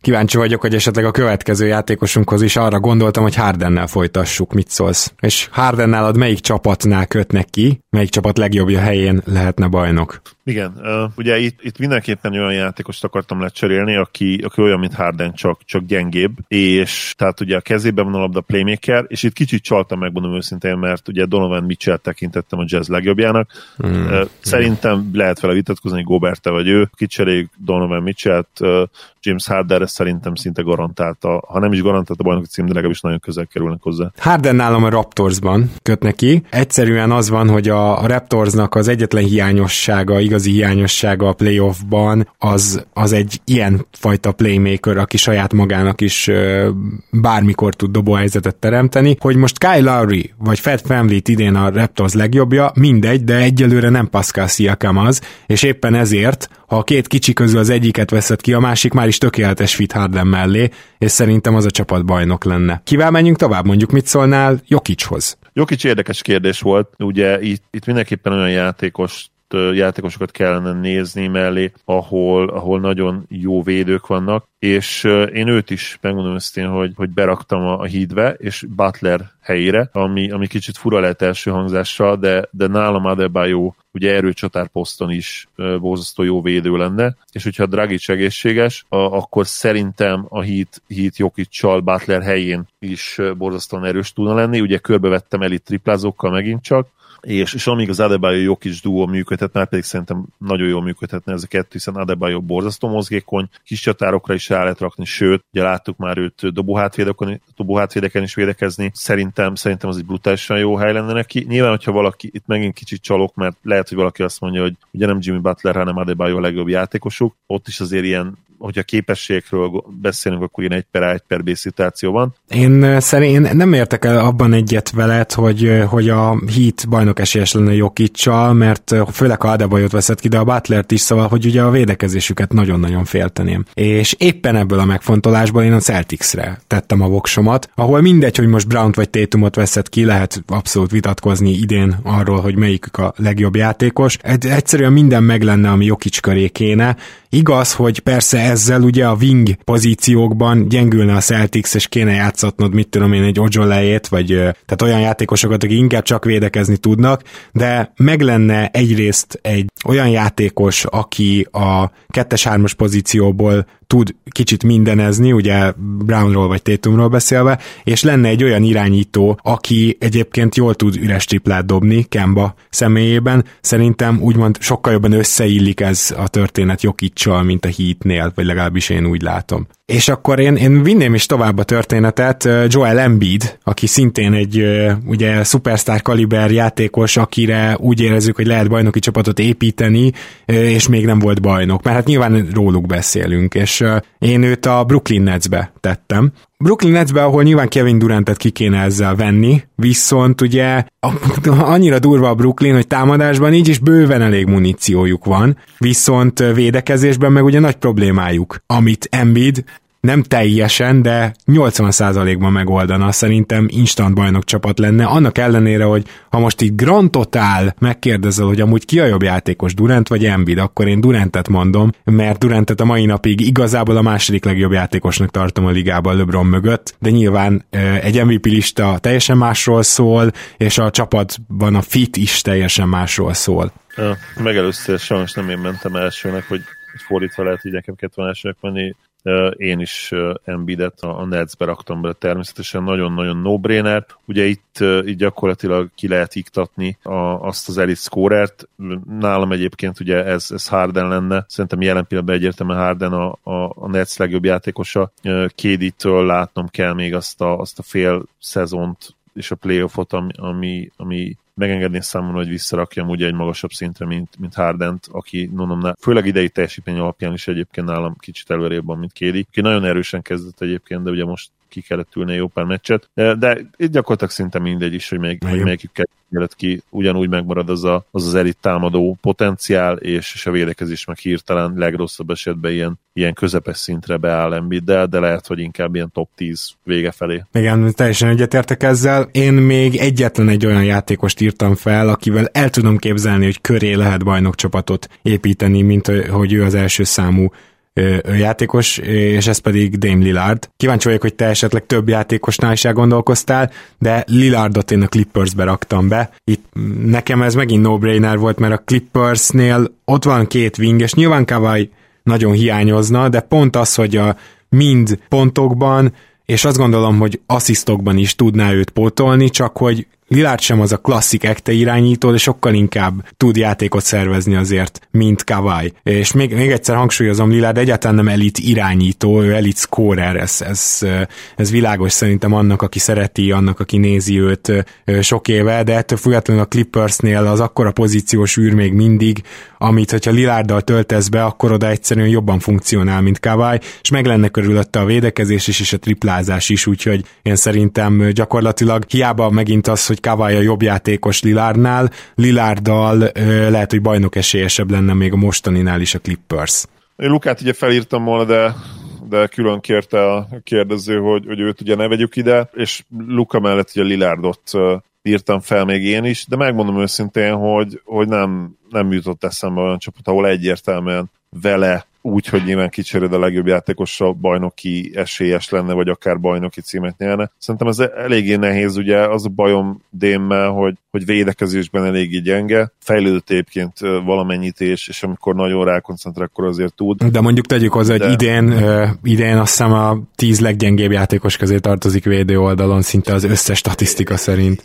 idén nagyon nagy terhet cipelt támadásban, és ott viszont zseniális, tehát amilyen februárt fut, az, az brutális, és azért hozza a győzelmeket a csapatának úgy, hogy ugye a második és a harmadik legjobb játékosuk nem játszik. Úgyhogy tényleg ne értsetek félre, le a kalappa a DM előtt, és zseniális játékos, aki most élete formájában van szerintem, de, de egyszerűen pár játékos van, akiről én el tudom képzelni ezt a szenáriót, hogy kicseréled csapat, egy, ugye nyilván egy eleve contenderről kell beszélnünk, hiszen a, ha mondjuk kicserélem a Pistonsnál Dame Lillardot Grantre, akkor nem, nem fognak nyerni igen, attól igen, még, tehát, tehát eleve az borzasztó nehéz, és, és pont az a játékstílus, amit ő, ő csinál, tehát hiába cserélnem ki mondjuk LeBronra, nem hiszem, hogy a Dame Lillard AD 2-ös bajnoki címet tudna nyerni. Ha talán van egy szituáció, ahol, ahol van rá esély, akkor, akkor ez a Lakers lenne, mert, mert ott nem szakítanám akkor meg legalábbis ugye a dinamikát, hogy periméter sztár és magas ember sztár. Uh-huh. Davis, Davis ugye abszolút elitvédő, id- idén szinte szerintem egy maga csinál elit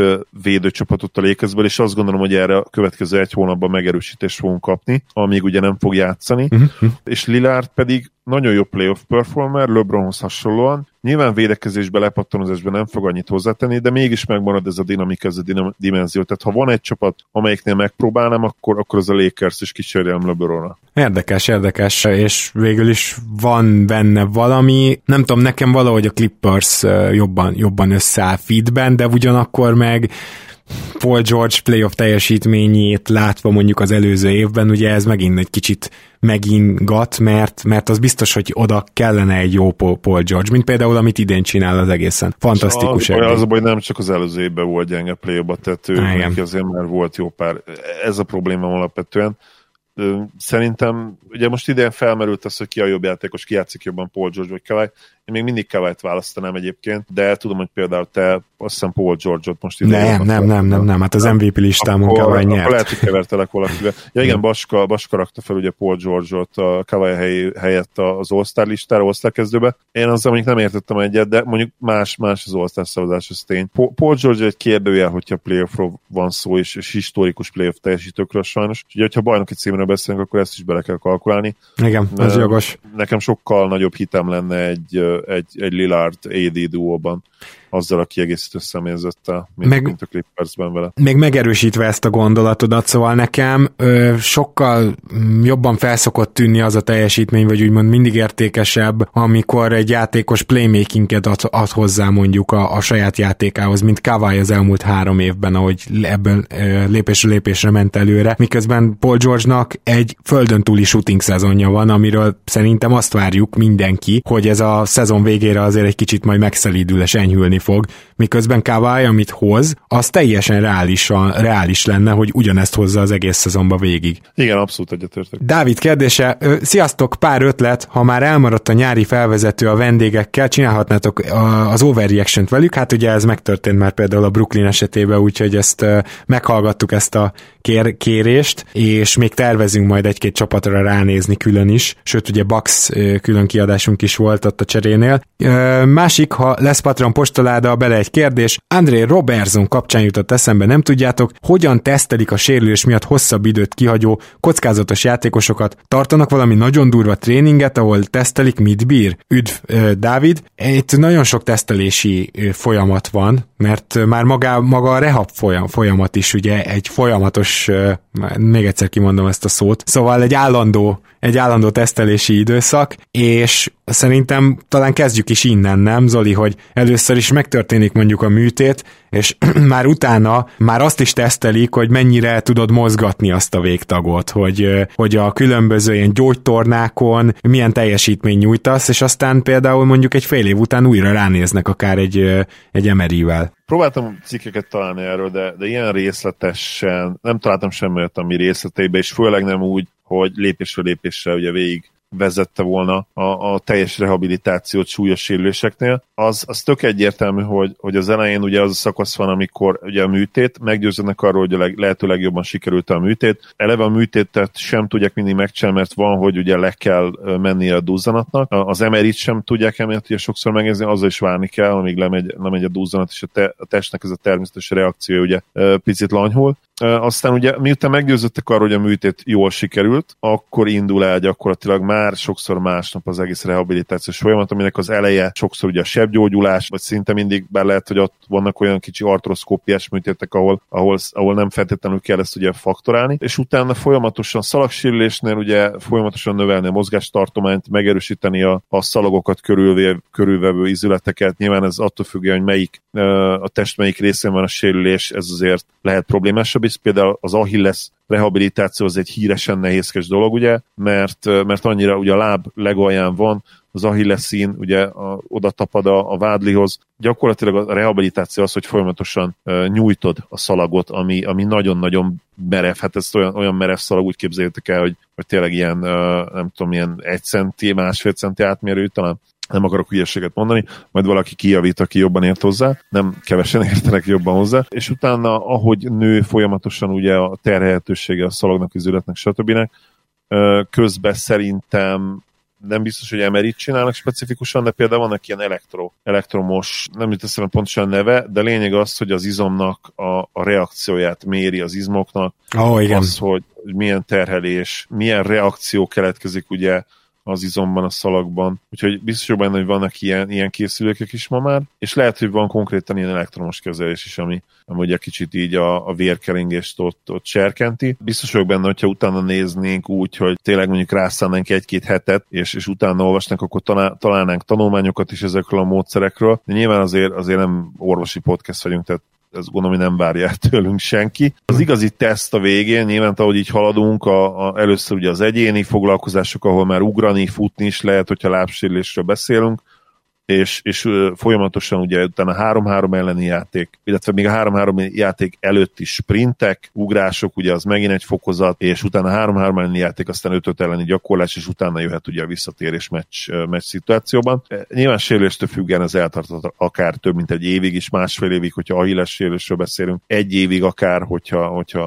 ACL-ről, ugye keresztalagszakadásról, és, és három-négy hónapok, hogyha mondjuk combizomszakadás, vagy, vagy ugye hajlítónak a, a súlyosabb húzódásai azok is egy-két-három hónap lehet. Szóval, szóval így megyünk ahogy a, a sérülésnek a, a súlyossága megy fölfelé vagy lefelé, és, és nyilvánvaló azt kell feltételeznünk ugye, hogy bár furcsa dolgok történnek az NBA-ben, és szoktuk szídni az orvosi stábokat, na, azért nagyon valószínű, hogy egy ilyen dollármilliárdokat gyártó, termelő iparágban gyakorlatilag, ami az NBA, mindegyik orvos szerintem rohadt jó orvos, oda, oda hülyéket nem visznek, az teljesen egyértelmű, és, és az igazság, hogy, hogy, hogy a vak szerencsén genetikán, és ezeknek a kombinációján is múlik az, hogy egy játékos újra megsérül vagy sem, nem feltétlenül az orvos hibája. Illetve amit én még fontosnak tartok kihangsúlyozni, hogy szokták mondogatni, hogy fokozatosan jön vissza egy játékos, ez nem azt jelenti, hogy egyszerűen minden nap megemelik a szintet, hogy eh, amikor már futhat, meg akár 5 az 5 ellen egyhet, akkor szoktak, azt szoktak egy olyat csinálni, hogy oké, okay, egy napot pihensz. Jó, lehet, hogy megint 3-3-ról 5-3-ra kell visszaépíteni,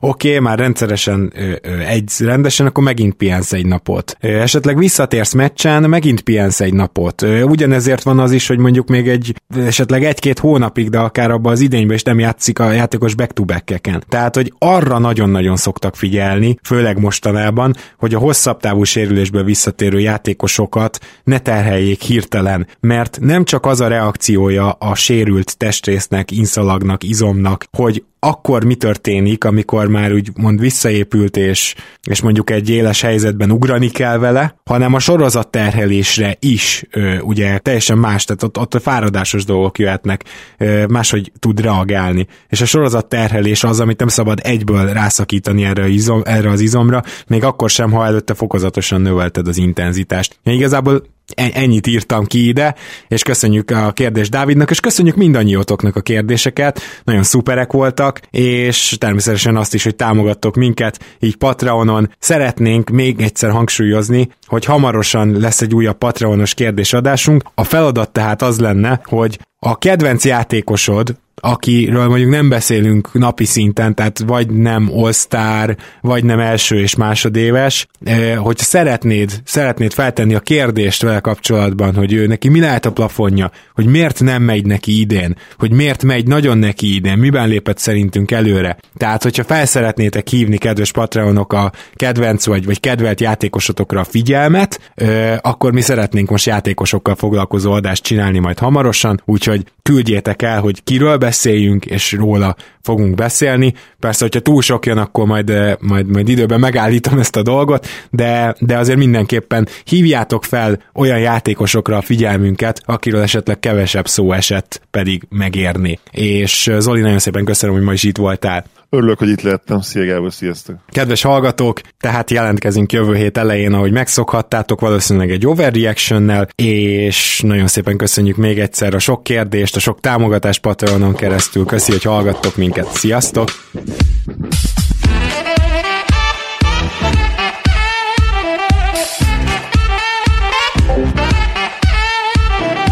Mit keresel még a hazait vedd elő? Vagy épp az eurót, na de hogy a francba egy dekoló tripla, egy Alexred meccsnyerő, vagy nézd meg mit csinál Per, vagy a hanga? Nem íróból van, csak hősök döntenek. Ha önzőzöl itt a szemöldök föld emegy A bőkészült játékra senki nem hunyorít A földrészünk parkettán van, Euroleague Angolkán, mint a szulkerek, hadak reál Pazar, panoráma, fener, panareál. A labda így forog, szárok, teambolyok Csúcs támadások, már a Montblanc is imbolyog. Hazai csapatok, Euro tímek Szív meg azzal, hogy a blokkon fennakadsz. Két szaki Akitől a szakértő feedback, nincs fölös díszlet, csak jön az extra passz. Ha elég már az Amcsi rutinból, jöjjön a teamból, ez füleshez tapaszt. Ha a sok néphez kéne egy kis por, és ájzóból nincs ból, figyeld az extra passz. Figyeld az extra passz. Ha más podcastekre is kíváncsi vagy, hallgassd meg a Béton műsor ajánlóját.